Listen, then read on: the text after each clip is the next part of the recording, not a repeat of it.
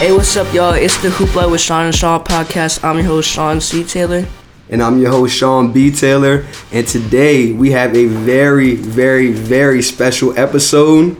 Our first ever guest, Uncle Trey, is in the building. What up, Yeah. Uncle Trey? What's happening, man? Hey, Leo, this is my day one brother right here. We've known each other since we were five years old, man. So over 30 years. My bro, for real, right here. Very knowledgeable dude about basketball and sports in general. So we're very happy to have him on the Hoop Life podcast, man. Thank you for joining us, big dog. No problem, no problem. Thanks Yo. for having me. Of course. So first, let's let's give a, a, a round of applause to the ladies of the WNBA. Just got their new CBA, right? Yep. So according to SB Nation, the WNBA's new collective bargaining agreement comes with substantial pay increases, upgraded travel accommodation, and paid maternity leave. All right. So Right. doing some digging on this, man, because I I'm gonna be honest, I don't know very much about the WNBA other than the fact that the Mystics are the reigning champions. Shout out to them, right? Washington Right. Mystics. Somebody's winning in Washington. Um, Nationals too. Okay. Yeah. But yo, so now they're saying top players can earn up to two hundred and fifteen thousand dollars, which is a one hundred thousand dollar increase from last season, right? Players with little experience, two years or less, can earn up to fifty-seven thousand dollars, which is up from forty-two thousand dollars. Mm. And players with more experience, that's like middle of the road, three years or more, can earn up to sixty-eight thousand dollars, up from fifty-seven thousand dollars.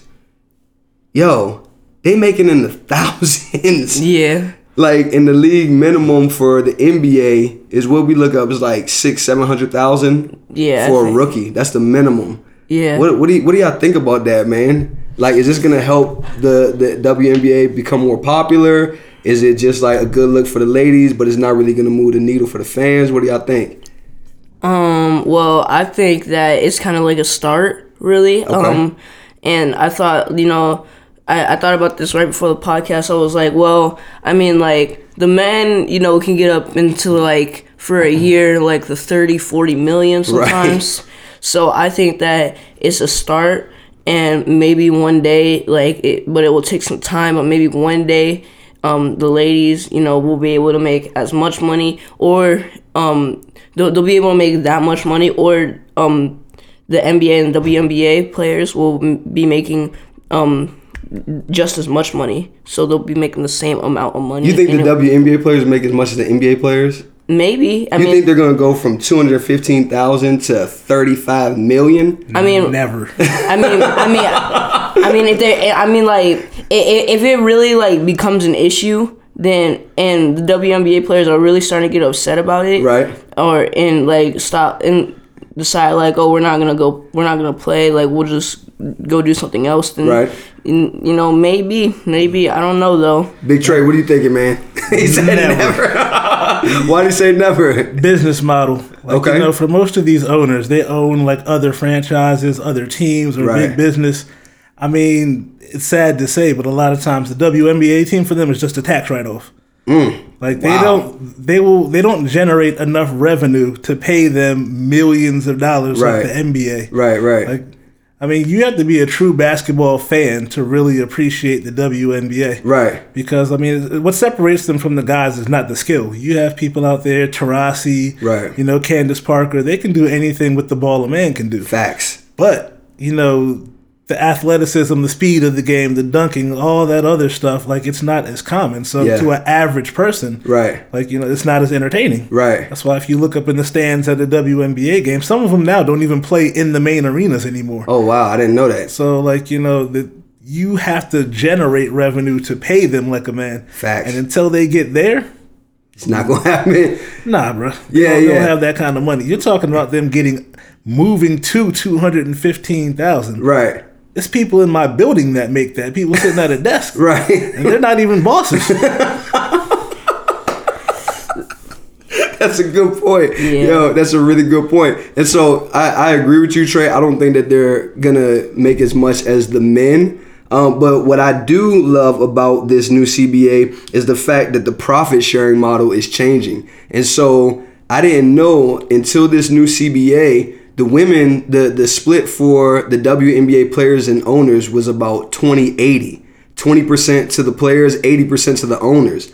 With the new CBA is going to be around 50-50, which is similar to what it is in the NBA, which I think is more fair at least. So even though they may not make the millions of dollars, at least they're getting more of the generated revenue that you spoke of, right? Um, so I, I'm it's a start, like you said, Sean, but I don't know if they'll ever quite catch up. Yeah, yeah. But either way, shout out to them. I'm always for people getting more money, especially Absolutely. people, especially folks who are who are playing for the love of the game and putting their, their, their bodies out there on the line, right? So, yo, last episode we talked about Zion. When is he gonna come back, right? Like literally two days later, the Pelicans announced that he was gonna come back on Wednesday, January 22nd. Well, n- wasn't it? Wasn't it at first Thursday, right? So at first it was a rumor that he was coming back last Thursday, but the Pelicans never confirmed that. The date they confirmed is Wednesday, January 22nd, Oh. against the Spurs on E ESPN 9:30. The shameless plug, right? Well, not shameless plug, but a plug for them real quick. Yeah. Yo, so what can we expect from the debut of Zion? Mm, okay, so it is against the Spurs, and I know that the Spurs have had um quite a bit of struggles this season. Um, just like winning games, and so if the the Pelicans, who I feel like once they add Zion, are really gonna be kind of a scary team to play, or like a a little bit intimidating, kind of. Wow, intimidating. Okay, Like like it, like in the playoffs, it's like a like if they make the playoffs, yeah right? Mm-hmm. yeah if they if they make the playoff if if the Pelicans were to make the playoffs, Uh-huh. I feel like they could give they can give um some teams some problems. Right. Definitely. Why? definitely. Why do you think they would give some? Why do you think they would give some teams some problems? Because you got players like Brandon Ingram, who's got the length and you know got the um skill set. He's got a good skill set, Mm-hmm. and then you have Zion, who's just crazy athletic and just can just he's a bully kind of. Right, he's like, right. Like he's a really good slasher. And Lonzo's playing well. He had a Yeah. triple double yesterday against who they play against? Uh, Clippers. Clip- Clippers. That's right. Yeah. He had Yeah. a triple double. He's been playing great. Yeah, Lonzo. He's also athletic. Can play really good defense. is a re- is a really good facilitator for the Pelicans. Um, Drew Holiday, who is um who's pretty good defensively, and he can he, and he can knock down some shots for you. Um, in the like like. Like like, if, if they didn't have Drew Holiday, then the Pelicans would kind of just like they, they, they would be missing a really big piece. I feel like Right. But what do you expect from Zion? from Zion. in this debut, we're about halfway through the season, so he's got right around 40 games left. What do you expect for him in the debut on Wednesday and just going forward for the rest of the season? I expect him to get everyone involved and for him to get about at, at least like 20. You think he's gonna average 20 points a game? N- no, I think I think Oh, on Wednesday. yeah on, on Wednesday and for the the season I think he can average just around 20. Okay. Because it, he's still young and there's only half season left. Right. So I think just about 20. Okay. What about you, Big Trey? What are you thinking? I don't know. I'm curious to see how they incorporate him into the game plan. Yeah, me looking too. at how they play now, like a lot of Zion's highlights, he has the ball, he's dribbling up the court, he's Right. making plays. But you know, if he's handling the ball, Lonzo's not giving you anything. Right. Ingram to me is their best ISO player. He's Yeah. having a hell of a season. Yeah. getting buckets. I agree. I mean, again, like you know, putting somebody like Zion, who's the number one pick, high profile player, big expectations, like is- that's going to come at a cost to somebody else. Right. Right. I That's just a want to good see point. like how they move them around. Like yesterday, they played the Clippers. No, no Drew Holiday. Right. They played them tough. Took a L. Right. But you know they look good as a unit out there. So Yeah. when you put, you can't just insert a piece like that and make it seamless. Right, right. So I mean, again, I think it will be exciting. He'll definitely give you some highlights, but Right. you know, I think it'll take him a while to put it together as a team, and people have to accept new roles. right, right, So you know, I'm just looking couple of dunks. They're playing the Spurs. right. I don't think it'll be that entertaining of a game outside of watching, you know, how Zion is in his debut. Right, But you know, I th- I'm with you. I think he could get around 20. right, I don't think they win the game though. right. Okay, so you think San Antonio wins the game? Yeah, that's, Gotcha. a, that's a hard piece just to put in there. Yeah. So wait, would, would you think would you like to see Zion moving off the ball more? I mean, at the NBA level, I don't know how he like again like how he would play. He doesn't have three point range. Right. So wherever Zion, if he's not handling the ball, wherever he catches it, it'll have to be you know mid post, maybe like you know in that top of the key area, and you know it's a matter of trying to break down the defense and score. Right. Right. But like you know, who do you take out of the lineup? Probably Derek Favors. Yeah. So fine, you take him. He's not in the way, but like you still gotta see him play in the flow of an offense. That's Yeah. where that coaching is gonna come in. Right. Like I don't know what kind of set they're gonna run, but you know I think having Zion and Brandon Ingram with the type of season he's having, Right. you know, only one of them can have the ball at a time. Right. Right. Zion can't shoot, so he wouldn't be the one off the ball. It would have to be Ingram. So I Right. just need to see how that works out. Yeah, and I think to your point, you can't expect this to just be a seamless transition, right? Especially with only 40 games left in the season and him being high profile, like you said. Um, the thing that I do love about the Pelicans is that they've got a lot of momentum right now, and they're just playing. They're they're gelling at the right time, and they're playing a high paced type of offense. Like they scored 100 and plus points um, against the Clippers yesterday. 130. 130 points against the Clippers yesterday. 80 of those in the first half, which is Yeah. a, a uh, like a record. That's the hot tie for the first most they've ever scored. And Yep. so again, we go back to Lonzo. Lonzo's really pushing the pace. So on on missed shots, they're pushing the ball up the court. On made shots, Lonzo's calling for the outlet quickly. Hey, let's get this in. He's throwing those hit ahead passes, and they're getting quick buckets. So it will be interesting to see how Zion uh, moves off of the ball and to see if he can kind of you know find his, his gap so to speak um, to get around the rim because like Uncle Trey said the the shot I don't think that's gonna be there at all I think he's gonna really struggle with that initially Yeah, but I think Zion, if um, Lonzo wants the ball to get, if Lonzo wants to inbound quickly and wants to get a quick bucket, I feel like Zion is gonna be a force and really help them with that. Yeah, no, I agree. Because he can definitely get down court and you know just get around, make a move on, and do an easy dunk. But then, like like y'all said, um, Brandon Ingram is also gonna want the ball, especially with the type of season he's having. Right. And you know, it, like o- only one of them, only one of them really is gonna like. there's only one ball right Yeah, it's only one ball. yeah So yeah, In transition, he'll be fine. Yeah. Like, you know, playing a team like the Spurs, like the Spurs, they're disciplined. Right. They get back on defense. They can methodically run their offense and get buckets. When you're not in transition, you got to come up half court, set up your offense, and get into it. Like, Right.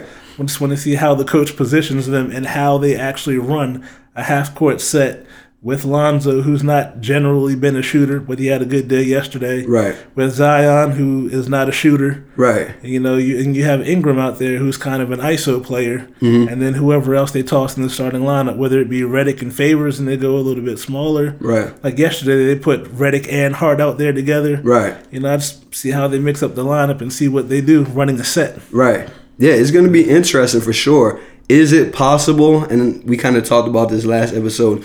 Is it possible that if Zion goes out there and just absolutely destroys people and destroys the rim, averages say 22 and 10, and the Pelicans make the playoffs over the Grizzlies, who are currently in the A spot? Can Zion win Rookie of the Year? yeah, but those are big ifs. That's true though.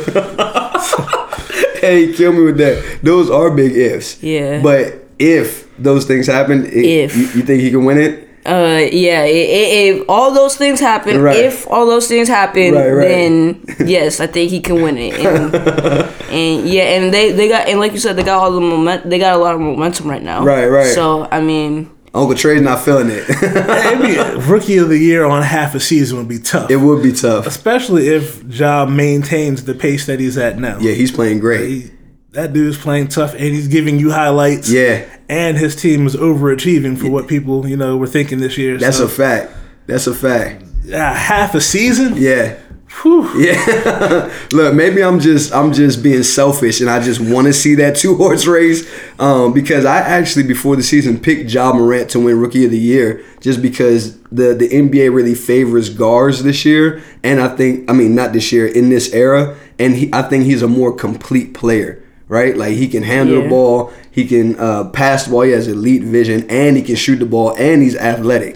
Whereas Zion, I think back like what we were saying before, I think he's gonna struggle with that jump shot some. because that thing is a line drive. But hopefully he can make it into a nice two horse race. Last thing on this topic. So right now Memphis, to Uncle Trey's point, is overachieving. They're in the eighth spot. Yeah, Right. with the negative record. With a with a with a losing record, twenty and twenty two, but that's still pretty tough for the West, right? Yeah. Now San Antonio is only one game behind them in the loss column, right? Uh-huh. And then New Orleans is five games behind Memphis, right? And you Yeah. got Phoenix is in the mix, Portland is in the mix, right? Right. of those three teams, Memphis, New Orleans, and San Antonio, which has like a 20 year run of making the playoffs, right? Who would you guys Yeah. rather see get that eight spot and make the playoffs? The Pelicans. Pelicans, hands down. yeah. I mean, for for entertainment purposes only, I'd probably lean toward the Pelicans or the Suns. Right, Either, okay. either one of them's getting swept. Right. By the Lakers. right. Their, their their playoff run, regardless of who gets that one seed, is going to last four games. One week. They're get, like they're getting swept by my Lakers though. by your Lakers. By my Lakers. Okay. Um. Yeah, it, it's funny because I I would love to see New Orleans or Memphis make it because I'm very high on Ja and Zion and Brandon Ingram. I like him a lot. Yeah. Um. But I love Popovich, so I would hate to see his playoff run come to an end. But you know, such is life, right? Yeah, I, I like to see the Pelicans make it, you know, because like if Zion it goes against probably like LeBron and AD, and, and and you got Ingram who you got Ingram and Zoe who were former Lakers, I feel like that would just be better like entertainment wise, and there'd be Ah. more stories towards that. Oh, that's a good point. Those are Yeah. some good points. I mean, the, the only story w- would be how good of a trade that was. It, it was a good trade though. you know, we gave you these guys and you got swept. we, we, we gave you three players, we got one, and we swept. you. right. That's a good That's a, that's point. a real short story. True. hey, look, the one liners is me, Uncle Trey, bringing that heat, man. Yo, so okay, well let's let's kind of pivot and switch topics. Uh, so recently, well maybe like a week, week and a half ago, Yeah. Rick Carlisle um, made the press because the guys on TNT, uh, Chuck and Ernie and Kenny and Shaq, they were killing Kristaps Porzingis for not posting up more. Yeah. And Rick Carlisle came to to the Unicorns' defense, and uh, he said, "quote A post up is not a good play anymore. It's just not a good play. It's not a good play for a seven foot three guy. It's a low value situation, right? And so Yeah. then you get these stat guys that are saying, well, if you look at Kristaps in the post, he doesn't produce enough points. Whereas if he's doing the pick and pop or spacing the floor, running the trail or whatever, he he produces more points per possession, right? Yeah. And then a few days after that, there was a shot chart that came out comparing the 01 02 NBA season to the 18 19 season. And it was like the top 200 shots from the floor per spot or whatever, right? Yeah. And in 01 and 02, you have all these dots from, you know, the around the three point line and the mid range and around the rim. Whereas in 18 19, everything is from, it's either a three or it's in the paint, right? Yeah. So it kind of speaks to, to Coach Carlisle's point, right? Right. Are, are big men effectively dead? Like, was he right? Are they not good shots? Are those low value situations for big guys to, to post up? Um, I feel like no. I feel like he. I feel like he's wrong. I feel like people are just not going to it as much. Uh-huh. Right, okay. Because I like a couple years ago we had a s another seven foot another another dude who was seven foot three who played for the Mavericks, Dirk Nowitzki. Right, And right. you see that was his signature move. He could always go to it. Right, right. And it usually just be cash. right, right. Yeah, that's a great Yeah, point. Yeah, and then if you want, and you can even go down to dudes who are below six foot ten, like six foot six. Right. Jordan, like Right. he produced so many points from the post up Right. and just fading away. Right. And I feel like the NBA is just going away from the from the post up move. Right, right. What do you Yeah. think, big dog? different eras though. So post up play being like um, a component of your offense, that's definitely dead. Uh-huh. And I think that just kind of slows down the pace of the game and negates too many of your other players. When Yeah. you just have the big men there by the basket, kind of just in the way. If you look at the teams that have been winning championships, I mean, outside of probably Tim Duncan, when's the last time a, a marquee big man has won anything? Right, Uh, it's like it's a different era. Like you got to think like right now, teams in the NBA are averaging at- north of 110 points a game generally. And if you go back to the era of the big men, like when we were younger, you know, the 90s or whatever, it was it was rare that you really saw p- teams hit 100. Yeah, that's true. I mean, like so, uh, I think it is a, a low low percentage play unless it's like a situational thing. Right. now, if you're down one, you just need one bucket, and you have like a, a big man like you know Jokic or whatever, somebody that can just get you that bucket. Cool. Right. But as far as coming down and having a big man that can't space the floor, Right.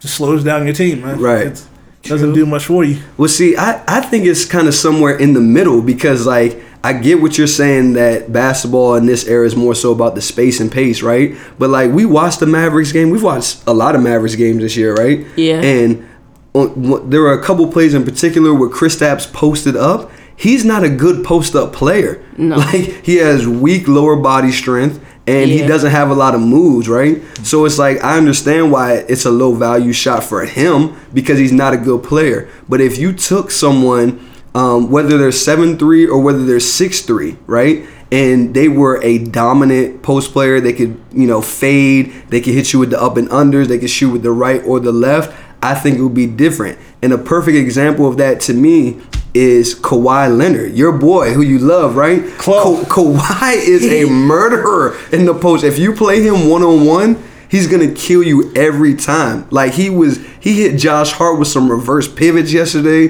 spin moves, pump fakes. Like it was beautiful to watch. That's a little bit different, though. You're talking about a, a guy that can post. Right. Kawhi is a he's a wing player. Right. Like he has a high three point percentage, and he just has an all around game, like a Jordan, Right. like a Kobe, that can use that post situationally. Right.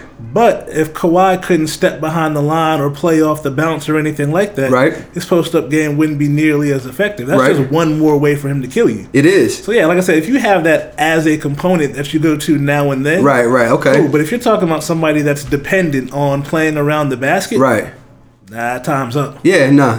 I agree. What do you think, Sean? Like like it. it It's just over. It's a wrap. We're never going back to that. Never. I mean, That ain't first of WNBA, not the post players. I mean, it's a uh, wrap. wrap. WNBA will get those millions first. I, I, I have to I have to agree. We're we're probably just gonna go to we're gonna ha- probably have to go like the NBA is probably just gonna go like further and further beyond the three point line or like just shoot or keep shooting more threes. Um, but I, I don't really see us going back to the um post up move. I, I hope we do. I hope the NBA does, but I, I don't think it's gonna happen. Why, why do you hope that we do? And it's rare for a, for a young man of 13 to say that, right? Because I think most kids your age would be like, nah, shoot the three, shoot the three. Why do you say that? Because it's just it's just better basketball. Okay. It's just better basketball and I yeah I'm.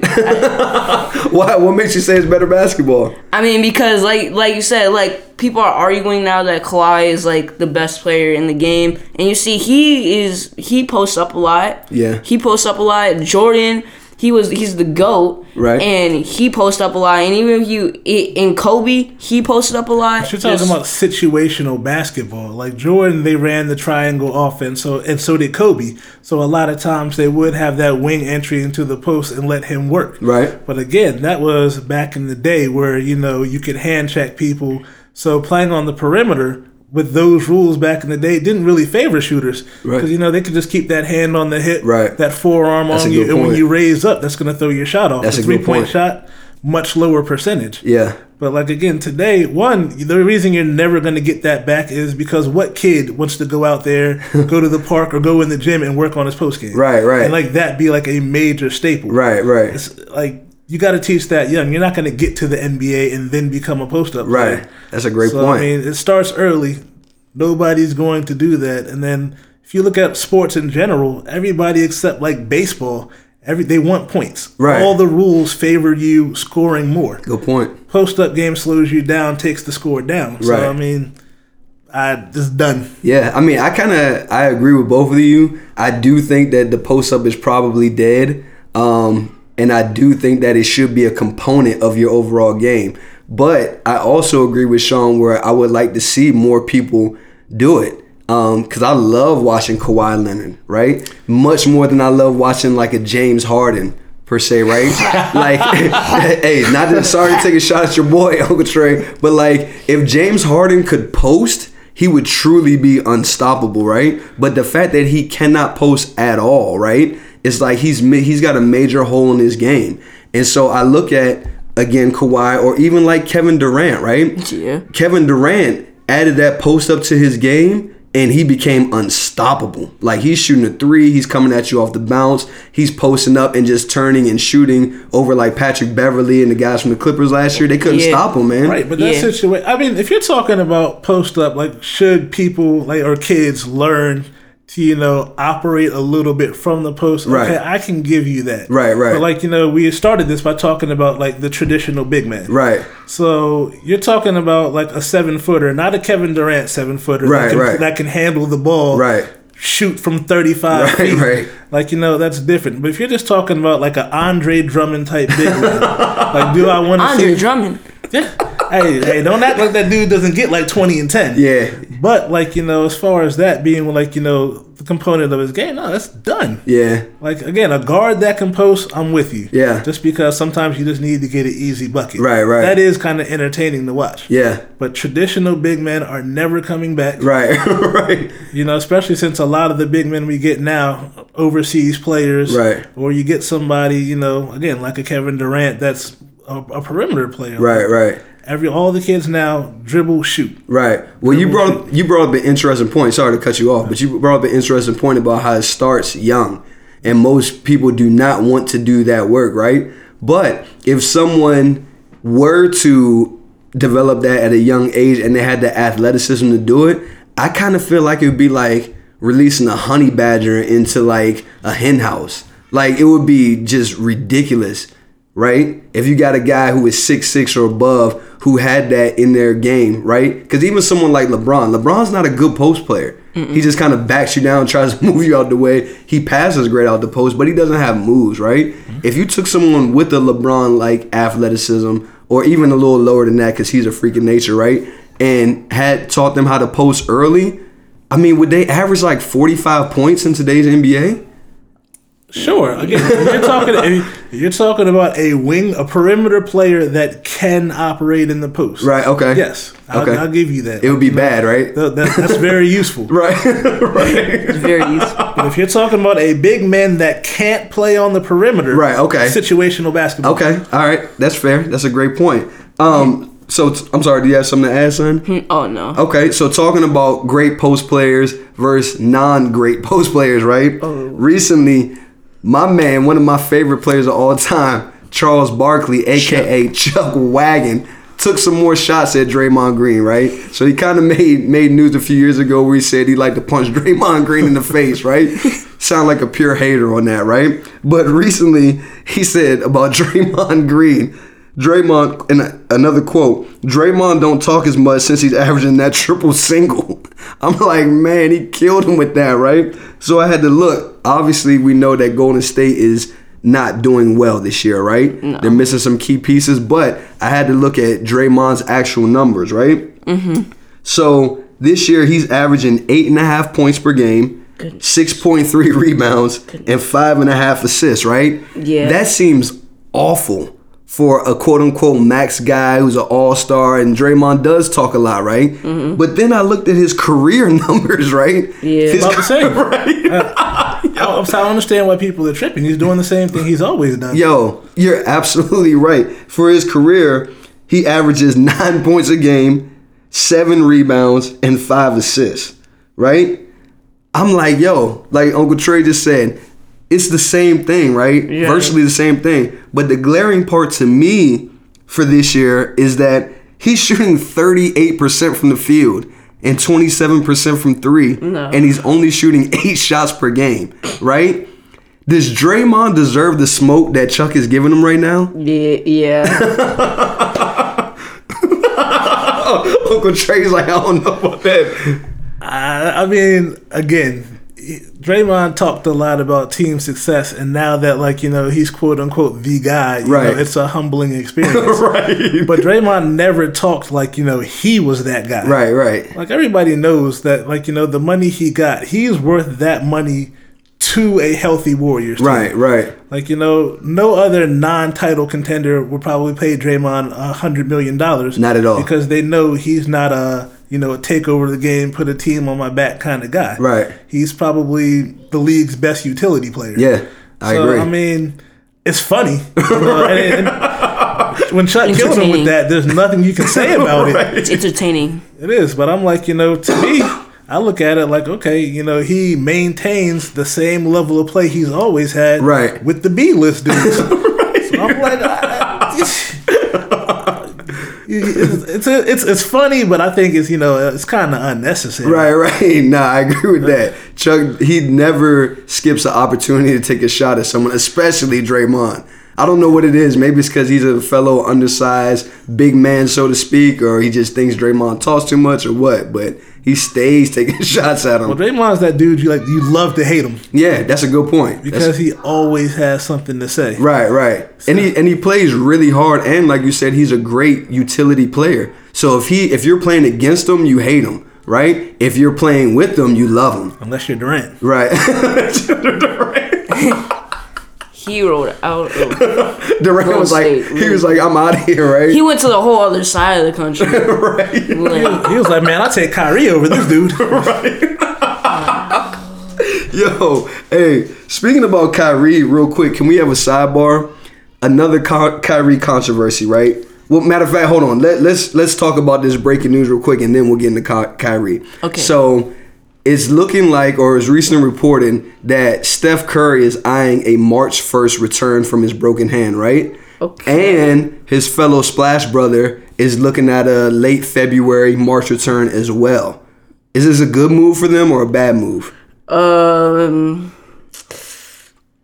it, it really doesn't matter. I mean, like, I mean, like, things are always going to change. They're going to start winning more games, but Right. like, they're not going to make the playoff. Like, it's, Right. it's too late. Like, they're they're even with the record they have now, they they barely make the playoffs. Like they'd have like I, I'm not gonna say they barely make the playoffs, but they Right. wouldn't have like the best record for the playoffs. They'd be like they could be like the sixth, seventh seed Right. at, at most. Right. And I'm gonna give them the eighth seed at most, but I actually don't think they're gonna make the playoffs. But go ahead. Yeah, y- yeah, but it's just, but just like, like you said earlier before the um, episode, you this episode, you said they would literally have to go from now like undefeated, Right. to actually make the playoffs. Yeah, because they're 10 and 20, 10 and 34 right now. Yeah. 10 and 34. They have the worst record in the well. They had the wor- worst record in the league or second worst. I can't remember if it's them or Atlanta. No, it, it- Hold on, let's scroll up real quick. we got neck the and laptop. neck. Fighting for it. right. Oh, Atlanta's 10 and 33. Golden State's 10 and 34. So technically, Golden State has a worse record. yeah, yeah. with the triple single. Right, right, with the triple single guy. So I'm never a fan of tanking. Like I hate that. I think teams like shit. You should play if you're healthy, right? Yeah, Um, but like you said, they're they're not gonna make the playoffs. But to come back in March, they're gonna be uh, like there'll probably be 15, 20, maybe even 25 games left, right? Which Yeah. means they can be very competitive in those games. Uncle Trey said it earlier. He said they'll play themselves out of the one seed. I mean, I'm sorry, out of the first pick in the draft, right? yeah, So, what do you think of Big Dog? pointless. Like I mean, I, I understand like wanting to play. He's Right. a competitor, one of the best in the league. Right, Fans love him. So I mean, if he came back and played, I wouldn't be mad at him. But Right. I'm like, you know, if I'm the guy in the front office, I'm like, you know, why risk it? right, Like you know, don't do any further damage. Clay won't be back till later. Right. You insert Steph Curry alone. Of course, they're slightly better Mm-hmm. than like you know where they are now with this roster. Right. But until Clay come came back, they really wouldn't be a team that you're too concerned with. yeah, I agree. So while there's like a, a couple of players in the draft that I think are high impact players, Mm-hmm. and with like you know KD departing, like the Warriors could use another dynamic player Right, there's maybe three, some would argue four, in this upcoming draft, Right. and they have a really good chance of getting one of them. yeah, Why do it? I mean, let let these young dudes play, get some experience under Right. their belt. Let Right. Steph rest. Yeah. Make sure him and Clay out are 100% going into next year. Right. Because, I mean, they're on the back nine. You only got a couple Right. more years of, you know, prime Clay and Steph. So Right. just give yourself the best chance to make a run at it. yeah, I totally agree. And like I said, I'm never a fan for tanking, but I really don't see the point in them coming back. Um, yeah, because like you said, you'll play yourself yourself out of that number one pick or a high lottery pick, and you do need a high impact player with KD leaving. So. Yeah, as much as I hate to say it, I never thought I would say it. I would just go ahead and chill. Yeah, I mean, but I mean, it, it, it could. po- I think I think the the first if they get the first pick, that player is gonna be good. But I mean, it, it- there is a, I think there is a possible chance because the Warriors, you know, have always been like like their offensive system is just so weird and like the plays they run. There's always like so much relocation and Right, everything. Like right. so. I mean, maybe just the bright lights for that for the, whoever the number one pick will be. Maybe it will be too much for them. But you got to think that number one pick is going to be such a low priority on a healthy Warriors team. They're coming in with no pressure on them. That's a good point. Like you Yeah. know, when you have stay, uh, Steph, Clay, Mm-hmm. Draymond out there, maybe they keep Russell, and Right. then you insult insert a rookie. right, No pressure on him. You're Right. the fourth or fifth option. right. You should be able to go out there and get busy a little bit. Yeah, And Yeah. you know they got to think long term. Like the they don't have any young up and coming players unless they keep D'Angelo Russell, like you know to kind of build toward the future and kind of work on that transition. right, Steph is north, north of thirty. right. He's only Clay's got- about to turn 30. I Is he? he think- has got to be thirty. think he's like 29 and 30. Yeah. He, so either way, he's, he's like I said, back nine for them. Right, right. So if you can get a wise man, an Anthony Edwards, or Right. maybe the the guy from overseas who not hundred percent sold on yet, Mm-hmm. you know, since the Luka Doncic thing, like everybody thinks he's like the next big thing to come from over Right, there. right. He's not Luka. right, right. Not too many people are.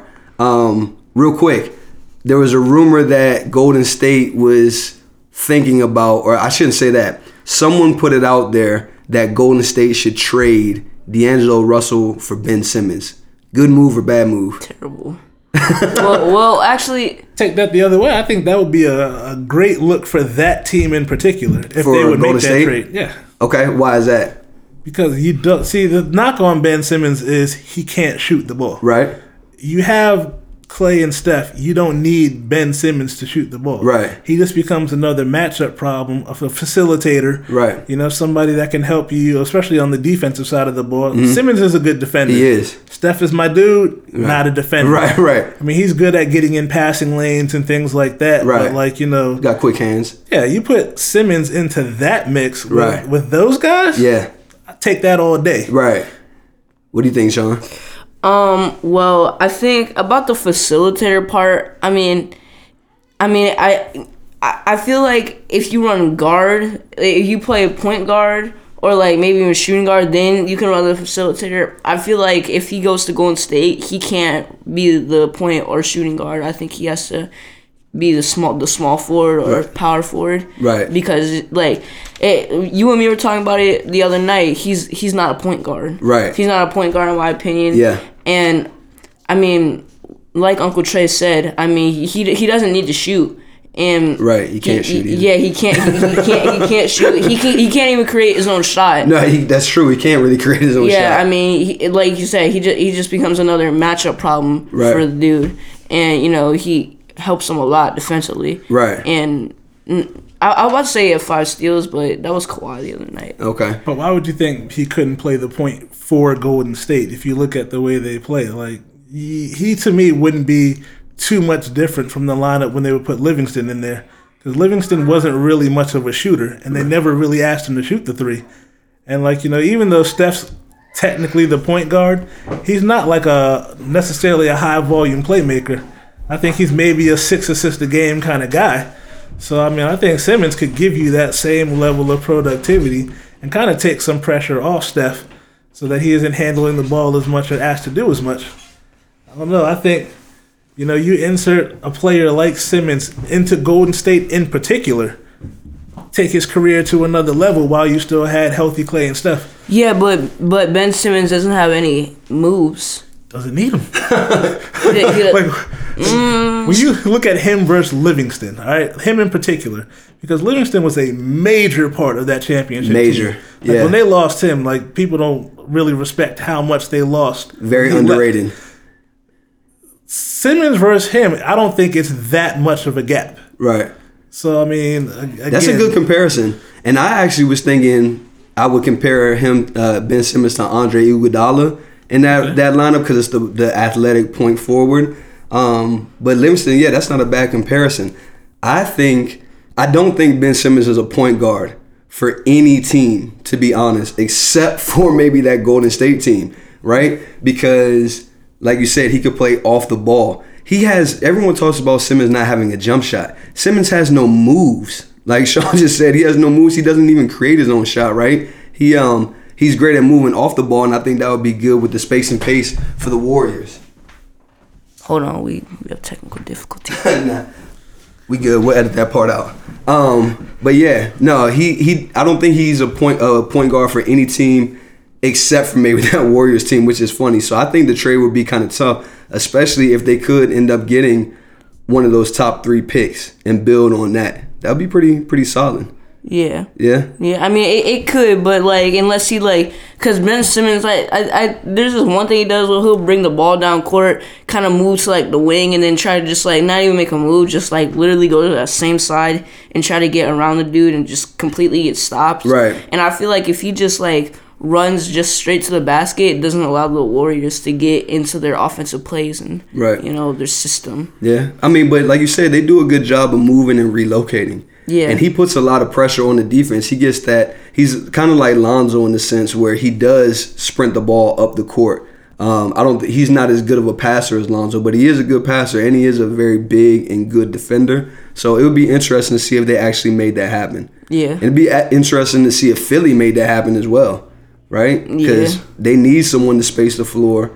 Um, and D'Angelo Russell would obviously give them that because he's a very good shooter. Yeah, and Ben Simmons, like we were saying, the, doesn't seem like he really compliments Joel. No, no, no, no, because he's not. He can't space the floor. Yeah. Right. Um, he's not a good post player and he's not a good shooter. So it's like he's just kind of out there in the way. All right. So we talked about Kyrie, or Uncle Trey brought up Kyrie and said KD was like, man, forget Draymond. I'm I'm going to holler at Kyrie. Right. Kyrie had another controversy recently. Right. So following a loss to Philly, Kyrie said, "quote." Collectively, I feel like we have great pieces, but it's pretty glaring that we need one more piece or two more pieces that will complement myself, KD, DeAndre Jordan, Garrett Temple, Spencer Dinwiddie, uh, Karis LeVert, and we'll see how that evolves. So obviously, when you know you take a L, you're frustrated, but when you're naming players as kind of your core of the people that are going to be there going forward, you leave people out, right? And so Yeah. there was some backlash on that, and people saying Kyrie's insensitive, and here he is again sticking his foot in his mouth. What do you guys think? You think it's a a, a big deal, or do you think it's just being blown out of proportion? I think that I think that it's just another case of Kyrie kind of getting in his getting in his feelings, and um, just Brooklyn not really being able to win games, and him not being the best leader Mm-hmm. um, for Brooklyn, just like he was really in Boston. He wasn't Right. the best leader because. I mean, they made it to the playoffs, and they made they made it past Indiana pretty easy without Victor Oladipo. Okay, so what? But then they got they got to that Milwaukee series. They won the first game, and then just after that, Kyrie, imploded, right? Yeah, Kyrie was terrible, Mm-hmm. and they couldn't they couldn't do anything. So and th- and then he see then he came to Brooklyn, and it seems like he's basically doing the same thing, not being the best leader, Right. And again, getting his feelings and saying saying s- like things about his team that just doesn't need to be said and probably Right. kept to himself. Pretty unnecessary, right? Yeah. Yeah. Big Trey, what you think, man? Only reason it's not a big deal is because Brooklyn has low expectations for this season anyway. Right. And you know, next year, you know, the man himself, KD, comes back. At 33. it, it doesn't matter. It doesn't matter. KD comes back. He's like deodorant for that team. You know, covers up all the stink. like so, like Kyrie now, he's just kind of like trying to change the narrative about him because I think it's a proven it's a proven thing that you know Kyrie doesn't make your team better. Right. As a matter of fact, when you put him in most lineups, you know. Your team takes a step backwards. Right. And I think it was glaring when they played in the playoffs, when Boston played in the playoffs without him, and then last year playing with him. Mm-hmm. Right. They look like a different team. And now that he's back up out of there, Right. like, Boston looks incredible. Yeah, they do. When he was the man in Cleveland, they were in contention for that number one pick every year. Right. He goes to Brooklyn, pretty much the same roster. Right. They look worse. Right. But you know, KD comes back. all- Brooklyn's going to be fine because you know KD's going to be there. Right, right. And he's no longer the man. He's a great Robin. Can never be Batman. Right. And so, like you know, all of his comments about complimentary pieces kind of goes out the window because KD becomes the man, and nobody wants to talk to Kyrie anyway. right. so it's it's not going to be a big deal. Like they're going to be the A seed again, just like the A seed in the West. If they if the standings like the season ends today, they go to Milwaukee, get swept. Right. They're home early. Right. So I mean, Yeah. I just don't think this really matters either way. Right, and Milwaukee indeed blew him out yesterday pretty easily. Giannis was in foul trouble the whole first half and still ended up, you know, just killing them. Um, but I think both of y'all are right. Like you said, I don't think it's going to matter in the long run because KD will come back and put everyone in their proper place. And I do think actually Kyrie is right about them needing another piece to be title contenders. Like with their current roster, if you added KD, I think they can maybe win the East, but I think they need another piece to put them over the hump. But to Sean's point, it's like it's so unnecessary to say that. Like, why would you do anything that's going to be divisive in your locker room, right? Um, especially when you kind of have a history of doing that. But maybe because he does have a history of doing that, it's like uh, Denny Green said, he is who we thought he was. Like there's a, enough evidence to show, like you were saying, Big Trey, like he's not a great leader, right? He didn't lead well. Duke, they got knocked out in the first round, even though he only played like nine or ten games, but he didn't win anything there. With Cleveland, they were horrible there, and then with Boston, they took a step back when he was playing, and uh, Brooklyn the same thing. So yeah, I think um, it won't matter going forward in the long run, but I think it was totally unnecessary to say that. That was being said. What was the context in what he said that? Like all I heard were the quotes and all that, but what was like the setup that prompted him to make that statement? That's that's a great question, and I didn't see in my my limited research what the question was. I do know it was following the loss against Philly, so like I said, I'm sure he was frustrated. Um, but I'm not sure if maybe they said, you know, do you feel like you need one more piece or whatever. I just think that when, like, not to say that obviously athletes should just be athletes or public speakers should just be public speakers, but I think it's a very unique person that can kind of combine those two at a high level. You know what I mean? So it's like you hoop and Kyrie's obviously a very intelligent guy and a very thoughtful guy and I think probably a great guy off the court and very talented on the court. With that being said, it's like you have to have a certain amount of tact when you're addressing certain issues. And so when you start naming actual people, then that becomes an issue, right? It's like you can't name drop six, seven people, but you got 12 people on the active roster because then you're going to leave someone out. It wasn't Right. his defense on that though. You get to them last four to five. You're interchangeable at that point. Like, You just happy to be there at that moment. Right, and I agree, but it would be totally different. Like LeBron, for all the flack that he got last year about quote unquote getting people traded, right? That's LeBron. Like he's one of the top five or ten best players of all time, three championships. Like it's LeBron. You can go, you know, I can go on and on about his resume, right? Kyrie hasn't won anything aside from being, like you said, a Robin to the Batman, right? And so it's like if you if he had a better track record of leadership, then I think this blows over easily, right? If MJ says this, if Kobe says this, right? Maybe even if KD says it, even though he's kind of like up and down when it comes to emotional stuff, the burner Twitter accounts and all that, right? If he was just a more I don't want to not polished. If he was a more decorated player, which sounds crazy because Kyrie is obviously very good, but if he was more decorated, I think it rolls like it just you know gets tossed to the side pretty quickly. Well, that and if there weren't some evidence that suggests even this Brooklyn team is better when he's not playing. exactly, exactly. If he, if he didn't just miss what is it, twelve or fifteen games with a shoulder, uh, like a mysterious shoulder injury, right? Where he's even like, I'm not sure what's wrong. with My shoulder It just doesn't feel right.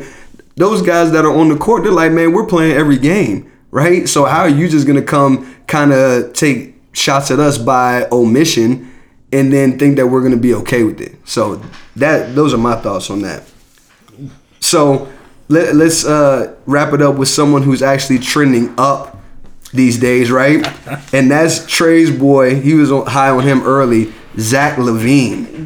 This guy, man, he he like so. Okay, full disclosure. If you guys don't know, the Bulls are terrible. They're absolutely terrible. Their roster construction is weird. I don't know where this coach came from. No disrespect to him, but I never heard of this guy, right? But Zach Levine, he's almost must see TV in my opinion, right? And Yeah. so Dwayne Wade, um, well, Zach Levine dropped 43 uh, on Indiana, even though they lost. This was like maybe a week or two ago, right? But Dwayne Wade said on Twitter, I can't say it enough. Zach Levine is a problem. I can't wait to watch him over the next few years blossom. Zach Levine's only 24, right? So, what do you guys think is the the trajectory for Zach Levine? What do you think his his ceiling is? Do you think in a better situation he could be an MVP caliber player, or is he just a looter in a riot and he's getting numbers on a bad team? I think he'd be good. Like I don't think he has MVP caliber in him. Okay. Just because of the other players in the league, like he's about the same age as like a Giannis. Right, So I mean, for years he's going to be in that MVP talk. right, You know, dudes like Harden, you're averaging 37 a game on Right. a team winning. So Right, I- right. I don't think in this situation he has MVP level ceiling in him. right. Um, I wouldn't call him a looter and a riot because I do think in the right situation he makes a good team that much better. I agree. but as you were saying, like with this Bulls team, I don't understand the direction they're going. in. Me neither. they got the young big man from Duke. Uh, I can't remember his name off the top of my head. Is it Carter? Wendell Carter? Yeah, and Wendell Carter Jr. You got right. him, and then you got my man Kobe on the bench. Right, who shoots any and everything. That's why I love he him. puts that joint That up. dude And his came in. hair. His hair wa- Yeah, you seen it. I don't. I don't. Just a like- little random Just joke. Kobe and his hair. Like, right. Shots to that man there. You got a big bush too. No, but his hair is. Oh my god. It's OC, it's out of control. I, I like Kobe just because of his heart. That dude came in as a rookie saying, "I will shoot whatever I want," Right. and he does. yeah. he absolutely does. So yeah, I think with that, how like where it looks like they're going, Right. I don't think the Bulls will get much better unless they can move a few things around. And Yeah. I don't think like when it comes time for Kobe to move into that starting lineup and play with Zach Levine, Right. I don't think that pairing goes well. Me neither. So I Not don't at know all. how many years he has left on his contract, but I think he would definitely be a major add, like Right. you know, when he becomes available to another team. right. No, I agree. Well, um, I think right now Zach Levine is probably like at his ceiling. I don't really think Zach Levine's gonna like improve because he uh, he's doing like you say he's he's dropping about like forty three. He he's got some nights where he be like in the high forties. He he sco- he scores thirty or something like that. He's averaging twenty five right now for the season, but I just don't see him like moving forward, like I don't really see him dropping like 28 to 30 points per game. Um, I think right now it's probably just like he's at his ceiling. Even though he's only 24, he's got some time left. Just I, I, I, You think he's tapped out? yeah, I, I, I think he's tapped out. I mean, I, I think for a couple more years he can maybe do do this and maybe improve like to like 26, 27, but you know, like I, I, don't- I don't know if he's gonna really like start dogging and like leading the Bulls to to like the playoffs. Right. Really, Well, see, so f- follow up on that though. So you're saying like the Bulls in particular. So that's where your dad and I agree. As currently constructed, you know, yeah, this is about what you can expect from him. Right. But you don't think if he was in a situation where you had to guard at least one other person on the court, like Markkinen, I like him. eh, He's not going to take over a game. He's No. not really going to dominate. No, he's actually terrible this year. He took a step back. yeah. But like you know, if you put Zach Levine and paired him, maybe not even with like a superstar, Mm-hmm. but like another star player, like you don't think that he can approve improve upon where he is right now? I think you pair him with like a star, like maybe like Victor Oladipo or something. Like I think they could they could definitely make the playoffs and be like scary like in the East, but I don't I don't, I don't see them really like getting to like the Eastern Conference Finals. I I think Milwaukee or by next year Brooklyn ju- just would get them up out of there and ju- just yeah. I, I, I So- don't really know what else I could really say. About it. so I would love to see Zach Levine paired with another star. Um, he's never played with another star, and in particular, he's never played with an all-star caliber point guard that can set the table for him. He has to make almost every play on his own. Like I watched, we watched the Bulls game the other night, Yeah. and Kobe came in jacking that joint. We was just laughing about that because he Everything. comes off the bench and he shoots anything. But I'm watching, I'm like nothing. Nobody's making anything easy for Zach Levine at all, right? So I would love to see him play in like Dallas with Luca and with the floor spread uh, with Luca and Kristaps. Luca makes the game so much easier for people. Him and Lonzo, Rondo, LeBron, guys that really have that elite level passing, Chris Paul as well. Um, they make the game easy for people. So I would love to see him on that Dallas team, see him getting up and down the floor. But more so, I would love to see him with my hometown Wizards. Oh no! Right? No. like, so hold on, Oh, hear me I out. don't know. It, Hear it'd me be like out. the same thing, kind of. He- hear me out now do i think that we do a good job of developing talent and and are we uh, a premier destination spot for people probably not but i'm being selfish right i'm not being obj- objective in saying this right when you get john wall back who does have elite level passing right say what you want about the other stuff but he's an elite uh, passer right Yeah. and you have bradley bill someone who can shoot the ball and make plays we have a gap since we signed Otto Porter to a max. Dumb. That was dumb. Yeah. And then let Kelly Oubre go. That was also dumb. Yeah. Right? We have a hole at our at our three spot. So I would love to have Zach Levine come in. That would be pretty exciting to watch. That one, two, and three right there. Are we gonna win the championship? Of course not. But it would be fun to watch. And we get a lot of Zach Levine is an elite athlete. Definitely. Elite Especially athlete. off one foot. Oh my God, he's one of the best one foot jumpers slash dunkers that we've ever seen, right? Yeah. So I would love to see him playing with a, a premier point guard that can get him hit him out on the wing and let him just get busy. Yeah, wait, wait. Would Zach Levine and Bradley Beal be able to start, though? Who would you put at that small forward position? We gonna put Zach Levine, he's a little bigger, right? And put Bradley Beal to two. All right. So What, what do you think Zach Levine would look like if they would have left him in in Minnesota? Minnesota, I'm just so confused by them. I'm totally confused by them because Yeah. on one night, Carl Anthony Towns looks amazing. And on the next night, he looks disinterested. And the same thing with Andrew Wiggins. He like you were high on Andrew Wiggins even back when he was at Kansas, and I can see why his athleticism is crazy. His ceiling is crazy. And there are a couple of times where I'm like, he's the best player on the floor. And then there are other times where I'm like, I forgot he was on the floor for like five minutes. He just doesn't. They're they're like uh, low impact players. They don't really impose their will on the game, so to speak. I don't care. Because I think there was a time where Carl Anthony Towns did, but just watching them, I just don't think they like each other. I, I think maybe you're right. Like there's no chemistry there. So I think it's more of a team problem. Like if you were to separate those guys out, Right. I think it's due to the lack of success. Yeah. and I think that was a horrible trade, trading Zach Levine for uh, the young dude that uh, the young point guard that the Bulls drafted.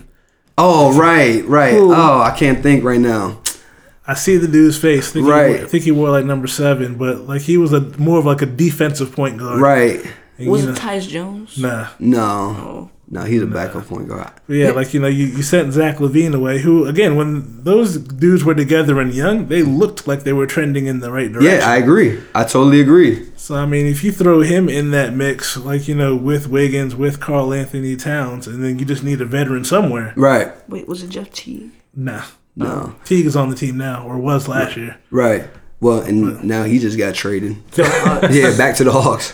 Um, but yeah, no, I think you hit it right on the head. They were trending in the right direction. If I'm a GM, what what what was it two three years ago, and I have Zach Levine, Andrew Wiggins, and Carl Anthony Towns, I'm really excited about that, right? And I can see why Minnesota signed Wiggins and Cat to max deals, right? Even though that was a little bit of a gamble, but it's like they their upside is tremendous. But maybe you're right. Maybe they don't get along, or maybe they're just maybe it's not that they actively dislike each other, but they just don't have good chemistry. Kind Yeah. of like Ben Simmons and uh, Joel, Joel Embiid. Like when I watch them, I don't feel like they have good chemistry at Mm. all, No. right? I don't know if like somebody like hollered at someone's girlfriend or like someone beat someone in 2K and is still on the grudge. I don't know what it is, but they don't look like they click at all.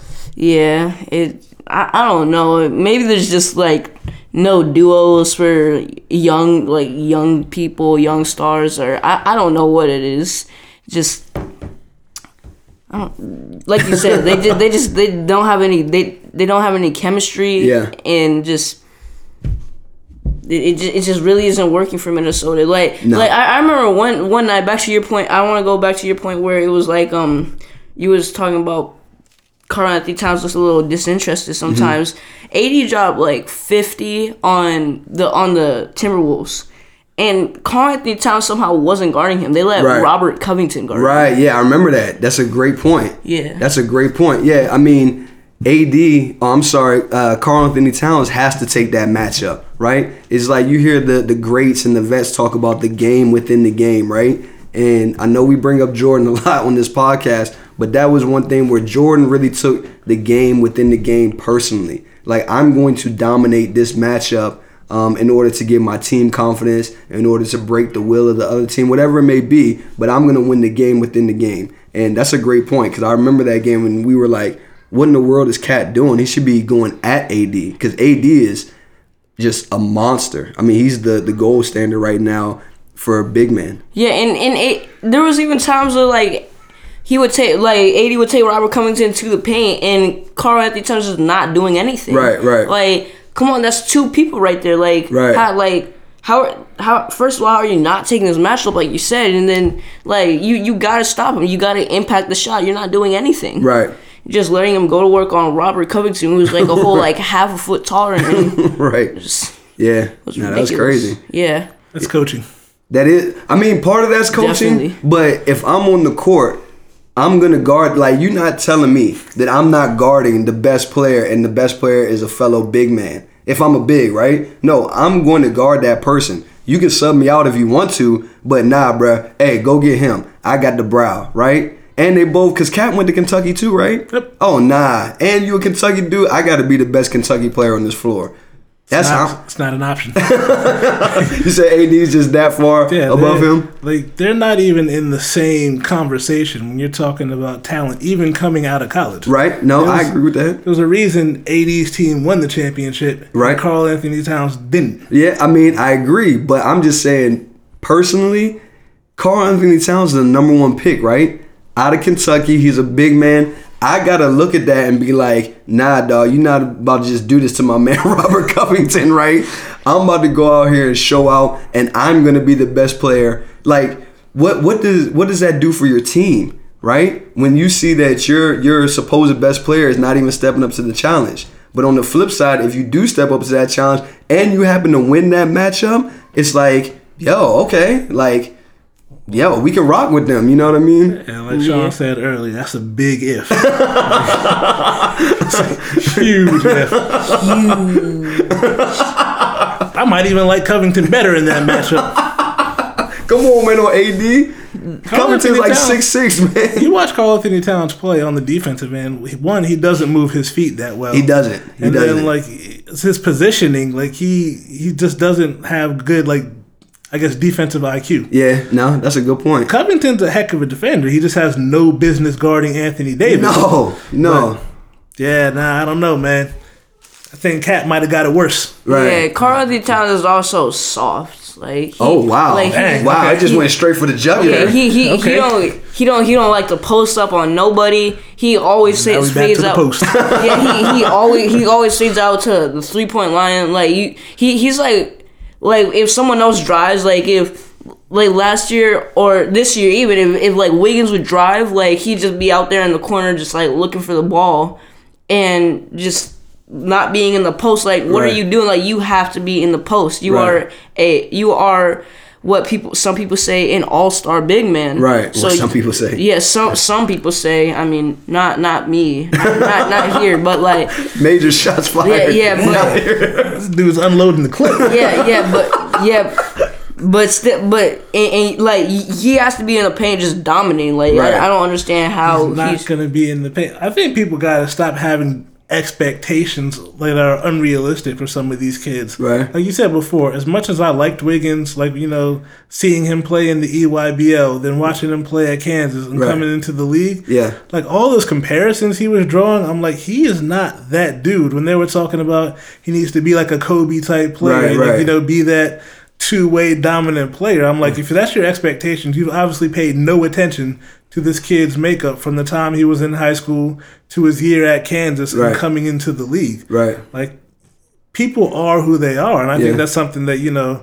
The difference between the teams that have good front offices and bad Right. is they know who they're drafting. Like That's a good point. the Spurs, they draft a bunch of unknown players, but they get the most out of them Right. because they understand what they have and how to use it. That's a great point. Like Wiggins was never that dude. You you can't find any one of his coaches that said he was that mentally dialed in dude. Right, right. I think because if he was, LeBron wouldn't have wanted him traded. Right. That's a. I mean, There's a reason, like you know, before he even got to put on put on that Cleveland jersey, LeBron was like, "Nah, bro, out of there, out of there. yeah. LeBron keeps his ear to the streets. But like, I mean, is it fair though for people to expect that? Because That's what I'm saying, it's Wig- not. But so okay, you're saying it's not. But Wiggins was and Cat were both number one picks. So it's like, of course, and they. I mean, Cat is a very good player. He's very skilled, right? And he's huge. Wiggins is very skilled, and he's crazy athletic, right? So it's like, if you're if you have that amount of upside and potential and you're a number one pick, I think it's only natural for people to assume that you're going to be a certain caliber of player. And they both got paid max money. everybody gets max money in the league." I said even Draymond, Yeah, I right? mean, come Otto on, man. Porter. Otto Porter, that's a good point. Otto Porter, I, I throw salary out the window. Okay. Because in the NBA, it's not like the NFL. The NFL, you actually have to be that dude to right? get your money. right, right, But again, like you, as you know from playing all your life, right, more than half of basketball is mental, and Right. it's like I just don't think they're actually talking to these kids that they're drafting. That's a good point. like one, they're they're you're drafting literally kids. Yeah. So I think at the age of 18, 19, you put them in the league and then you expect that like, you know, that switch to flip. right, That's a terrible expectation. that's a great point. Like again, like when you watch Kobe in high school, you saw he was a different dude. He had that dog in him. Yeah, you watch Wiggins in high school, he was he was finesse. Right, right, Like, you know, I saw I got to see him in person on a couple occasions. right.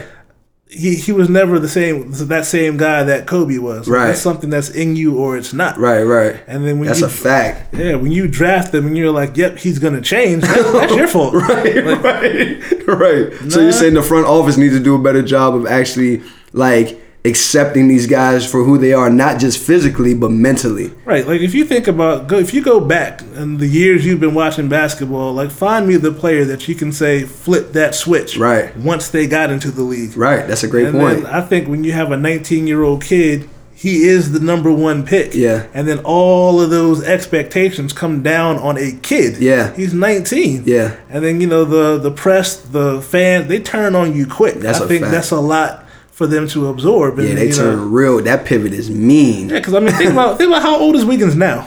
Maybe 24, 25? I don't think he's 25. I feel like he'd be around like 23, maybe. Like, Hold on, we, we got to go to the handy dandy Googles. Internet in the pockets clutch. just like Right. 24 probably.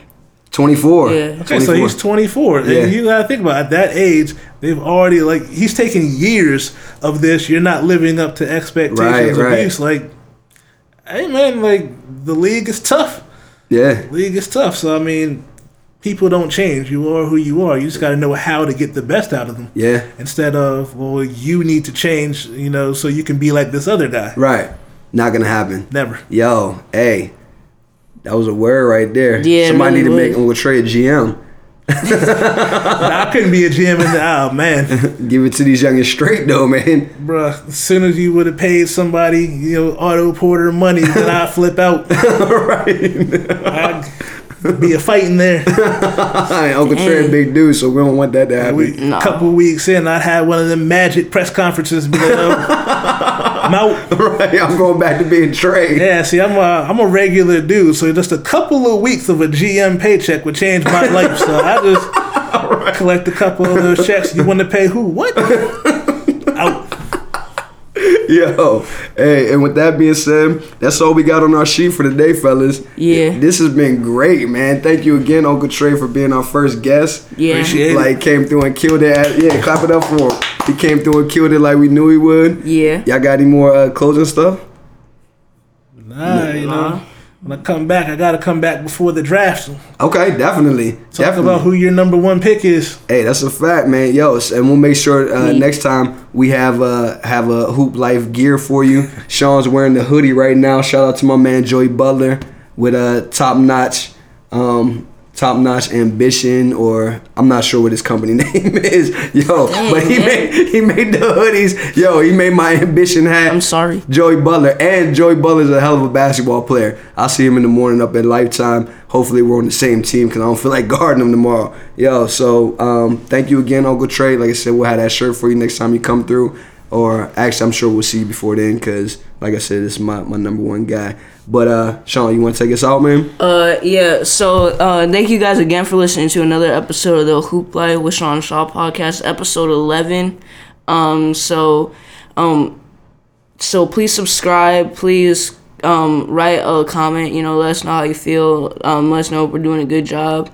Um, please, um, rate us. Um, whatever you feel is, you know, like. all the stars, man. Yeah, oh, Just yeah, tell me all- all- all man. stars, yeah. How- yeah, how about Not that? whatever All- you feel, just all the stars. Yeah, just all the stars. that that would be really nice. Yeah. Yeah, and um, we're on all um podcast platforms. Let me. I, I'm gonna go ahead and name some of them for you. Um, we're on Spotify, um, Google Podcasts, Apple Podcasts, Anchor, and all other podcast platforms that you can think of. Like I Yeah, said. man. Every Monday, every Monday morning, we come to y'all for the rest of the season. we Yeah. have a, a fresh episode for you, so you can tune in on your way into work. When you're blown that it's another Monday, you can tune into the Hoop Life with Sean and Sean, Yes. and we'll cheer you up, man. Shout out to Uncle course. Victor too for getting us set up Yeah. with the studio. We really appreciate it, man. Yeah. This, this might have been like our longest episode. I feel like. I think so, man. at least an hour. Well, you know, we could talk to, to Uncle Trey for hours. This is what we do. This is what we grew up doing, man. Since Yeah. the 80s, baby. Early 80s. yeah. Just wait till the playoffs when y'all gotta see Claw on them. Man, I'm telling you, AD and LeBron and Lakers. So, Look, they about to start up a whole nother episode, man. yep, definitely. Right now. All right. So we out of here? Yeah. All right. Hey, thanks for tuning in, y'all. Peace. Peace.